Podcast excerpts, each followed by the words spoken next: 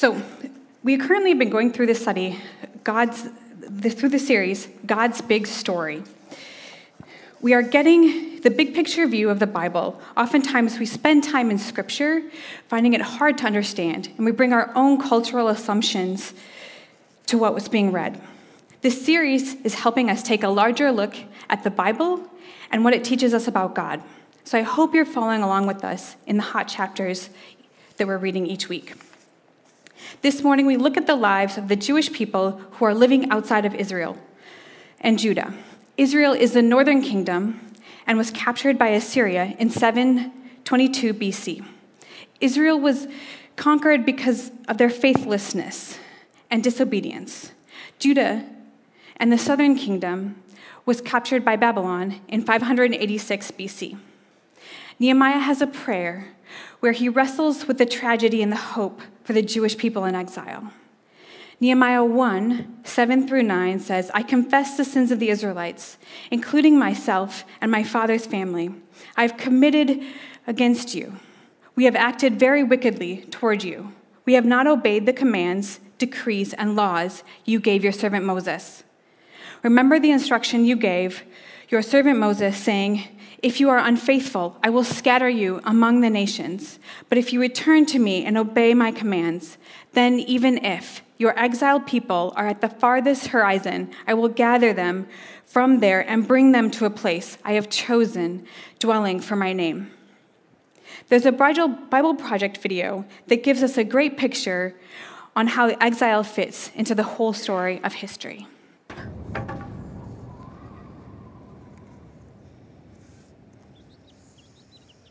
There's something about being home where everything's just right. We're surrounded by people we love and trust. There's a feeling of stability and safety. And while some people get to experience this kind of home, many do not. Others might even be forced to leave their home and go live in a foreign land. We call this going into exile. Yeah, in exile, everything is disorienting. You're in the unknown. And in the story of the Bible, this is where the ancient Israelites found themselves conquered by Babylon, living in exile far from their homeland. And so they had asked themselves, how did we end up here? And is there any hope of going home? And the whole story of the Bible is designed to address those very questions. The whole story? Really? Yeah, go back to the first pages of the Bible. Where does humanity live? Okay, they live in this really sweet garden, their home. And they're there on one condition that they trust and follow God's one command, and they don't. And so the consequence is banishment from the garden. Ah, they're sent into exile. Exactly. And so this story has been designed to set you up for Israel's story. How they were given the gift of the promised land and were able to stay there on one condition that they be faithful to the terms of their covenant relationship with God. Uh, they didn't, and they were sent into exile. And if you still don't see the parallel between exile from the garden and exile from Israel, think about this. In Genesis, humanity's exile led up to the story about the building of what city? Oh, yeah, Babylon. The same place the Israelites are sent. But that's not the end of either story. In the first Babylon, God called Abraham to leave and travel to the promised land. And that story was designed to give hope to the Israelites currently living in the later Babylon. Now, eventually, they do get to leave and travel back to their promised homeland. And when they did, it wasn't home sweet home. Oppressive empires were still ruling over them, and the people kept acting in the same corrupt ways as their ancestors. And so the biblical prophets said that exile wasn't actually over. How could they think they were still in exile when they're at home? Yeah, this is really important. In the Hebrew scriptures, Israel's Babylonian exile became an image of something more universal. It's that feeling of alienation and longing for something more, no matter where you live. Yeah, I, I can relate to this. I have a great home, but it's situated in a world scarred with pain and broken relationships, death, and tragedy, done by others, but also done by me. And so in the Bible, exile is the human condition. We all keep repeating this pattern of human corruption leading to a Babylon that we can't escape. And it doesn't matter where you live, we are all longing for a better home. Now, Israel's scriptures held out hope that one day God would send a king who would rescue the world from all of the Babylons we've created. And after many generations pass, we meet this Israelite named Jesus of Nazareth.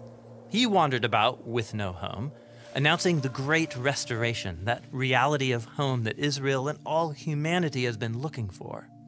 Yeah, Jesus really cared about people who didn't have homes. He welcomed in the stranger. He said God's love is shown when you invite in the outcast and throw parties for people who don't have a place to belong. Jesus also claimed that Israel and all humanity had lost its way, that our self centeredness drives us to create false homes based on status and power, and these inevitably exclude others. We live in an exile of our own making. But Jesus said the true way home is one of weakness, of service, and of forgiveness. And then Jesus went into exile alongside us to show us the true way home. Which is Well, Jesus said He is the way. His life and self giving love proved more powerful than humanity's failure. He opened up a pathway to our real home. And as Jesus' followers committed themselves to Him, they discovered this new way of being human. They believed that the real return from exile had begun. And so they would call themselves sojourners or wanderers. Oh, right. They would say things like, the world isn't our home, and we're citizens of heaven. And so Jesus' followers remain exiles as they wait for that day when Jesus returns to transform this world into a true home. Our passage in Daniel 6 is a familiar story to many of us who have been in the church. Many heard it as kids, and our teachers might have brought soft, fluffy lions to, to that lesson of, on the story of Daniel. It's easy for us to sit back and read these stories in our country where many of us cannot even grasp having to face the challenges of the Jews in exile. At the beginning of this passage, we enter a change in regime. Darius the Mede is stepping onto the throne, and he just conquered the king of Babylon. In building of Darius's kingdom, Daniel, as a foreigner, was set as one of three who oversee all the officials. In verse 3, it says, Now Daniel so distinguished himself among the administrators and satraps by his exceptional qualities that the king planned to set him over the whole kingdom. Let's take a look at the string of events that brought Daniel to this moment. As a teenager, teenager, he was removed from his family and home. King Nebuchadnezzar transported all the young men of Babylon, of all the young men of nobility, to Babylon. Their aptitude was tested. They examined their physical defects, and new language and culture were forced upon them. In Beth Moore's study on Daniel, she painted a picture of the transition like this They read the language of their culture with the lens of God. Thereby, they became culturally relevant without becoming spiritually irrelevant. Against all odds, they retained a God centered view, worldview, so that ultimately the world could view their God. While serving the king of Babylon, Daniel was summoned.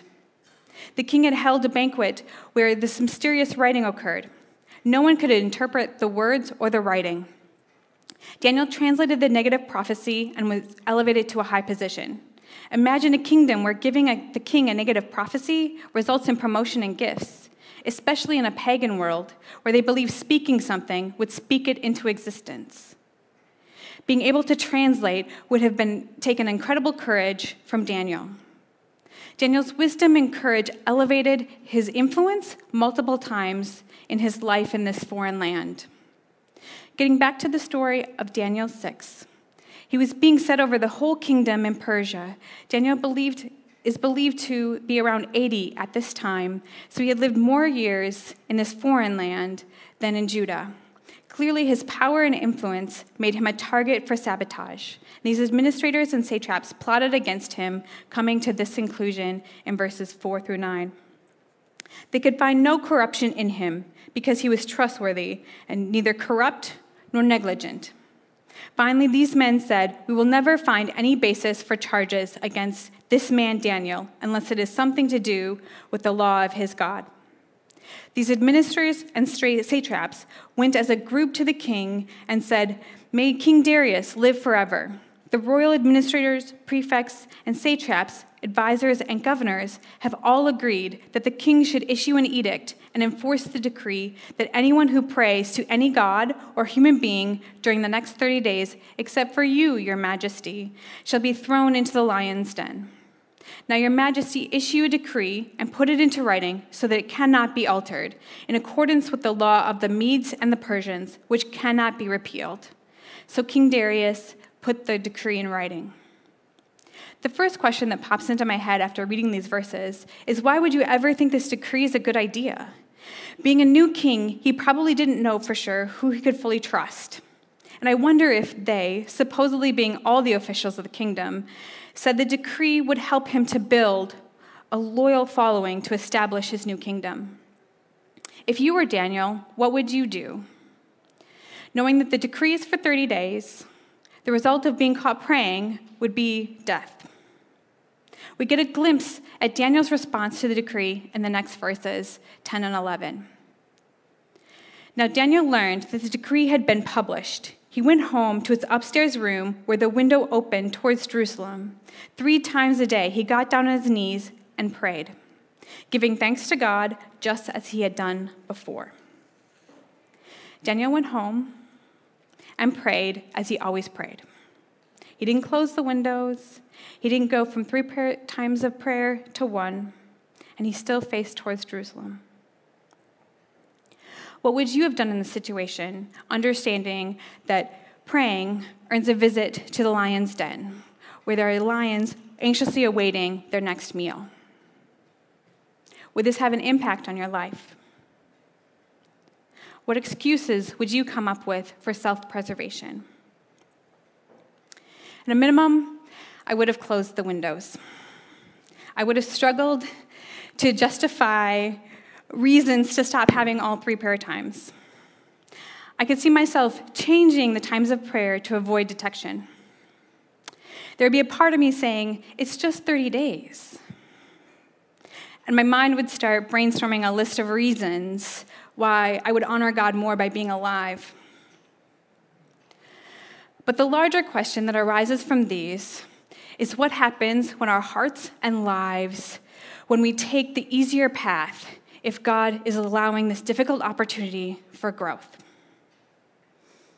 Let me read that again. What happens in our hearts and lives when we take the easier path, if God is allowing a difficult opportunity for growth? If we take another step back, looking at the bigger picture in our lives, we can probably get an idea that we would respond in this situation by asking, Am I living my life for God's glory or my own glory?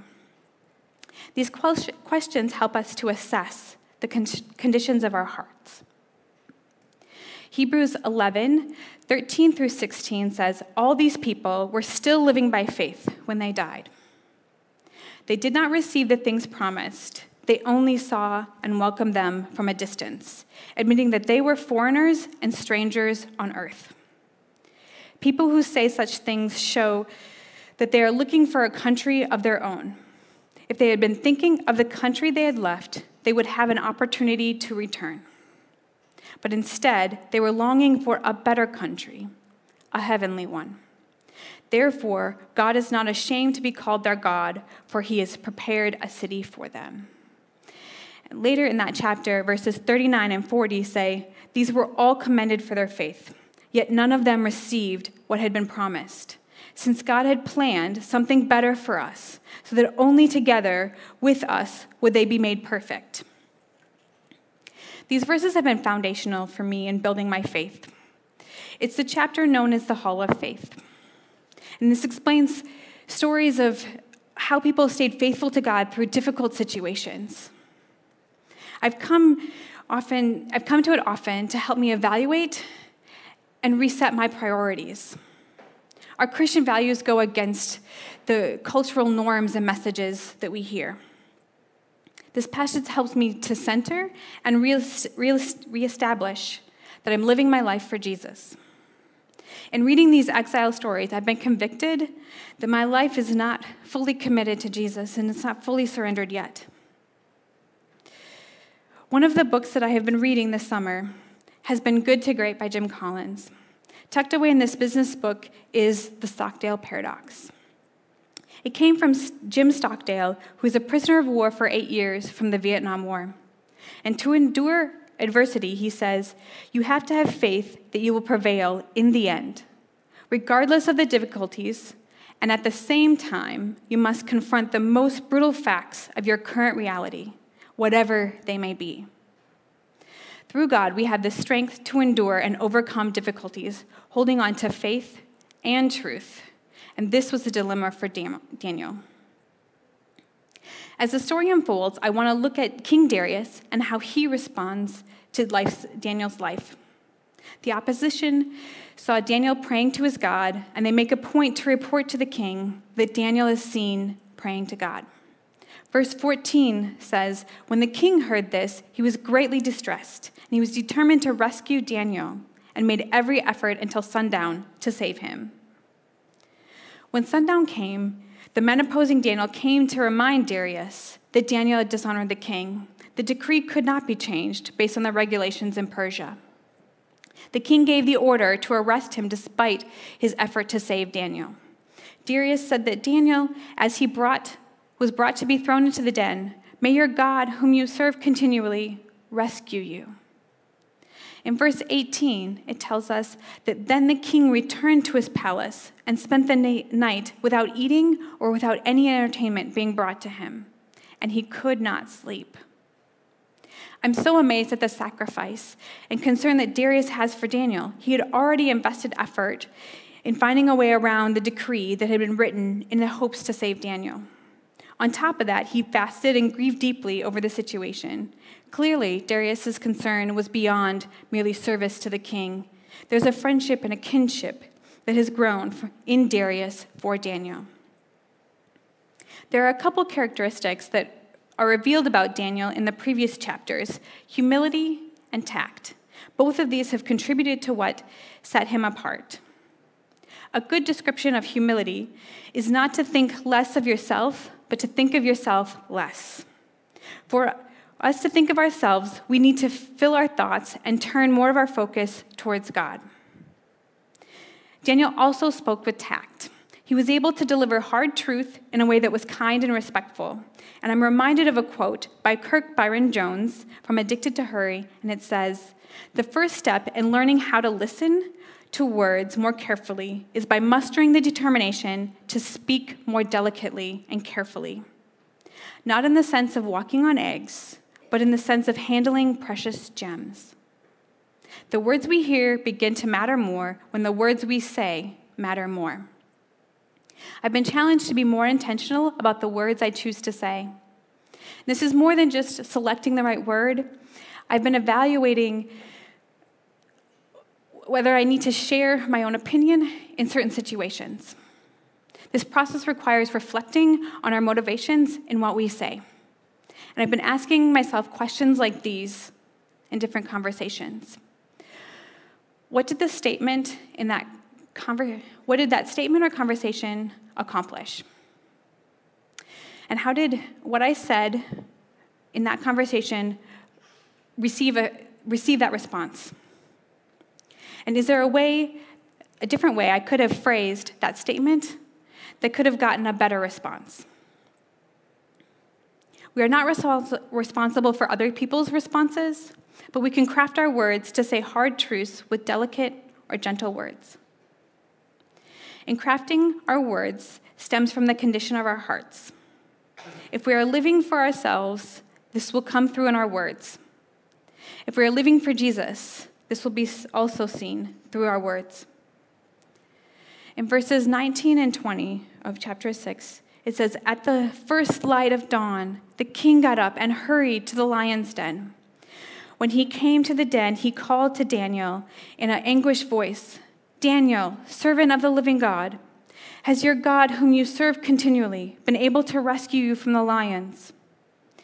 Darius' statement in, in his anguished voice requires faith. How did Darius know that he was a living God? And why would he come to attempt to ask Daniel that question? He's in the lion's den. I wonder if Darius started to pray, started praying to save Daniel, a God, if you exist type prayer, or I will believe you if type of a prayer. He first tried everything that he could in his own strength and in the power of his kingdom. To no avail, Daniel's God became Darius's only hope. Many years ago, my grandma was diagnosed with cancer. She was the dearest person to me.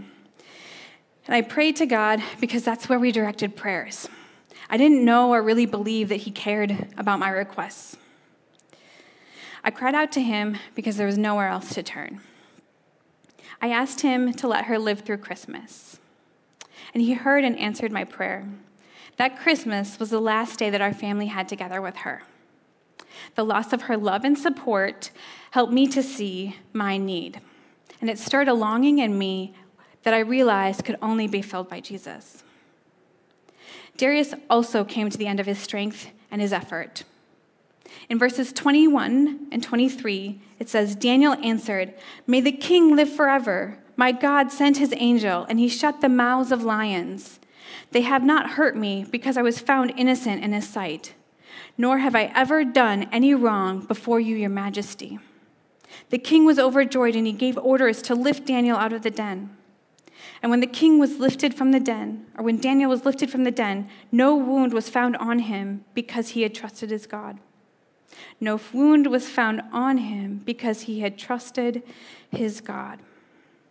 The story closes with this beautiful proclamation from Darius, sent out to everyone in the land, giving glory to God for what he had done.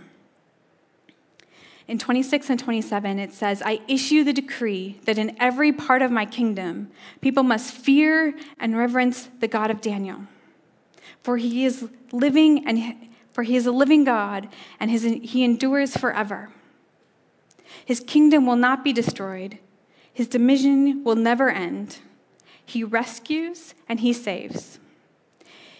He performs signs and wonders in the heavens and on earth. He has rescued Daniel from the power of lions. In our country, our culture is shifting. Christians are being pushed to the margins. We have a choice in how we want to respond.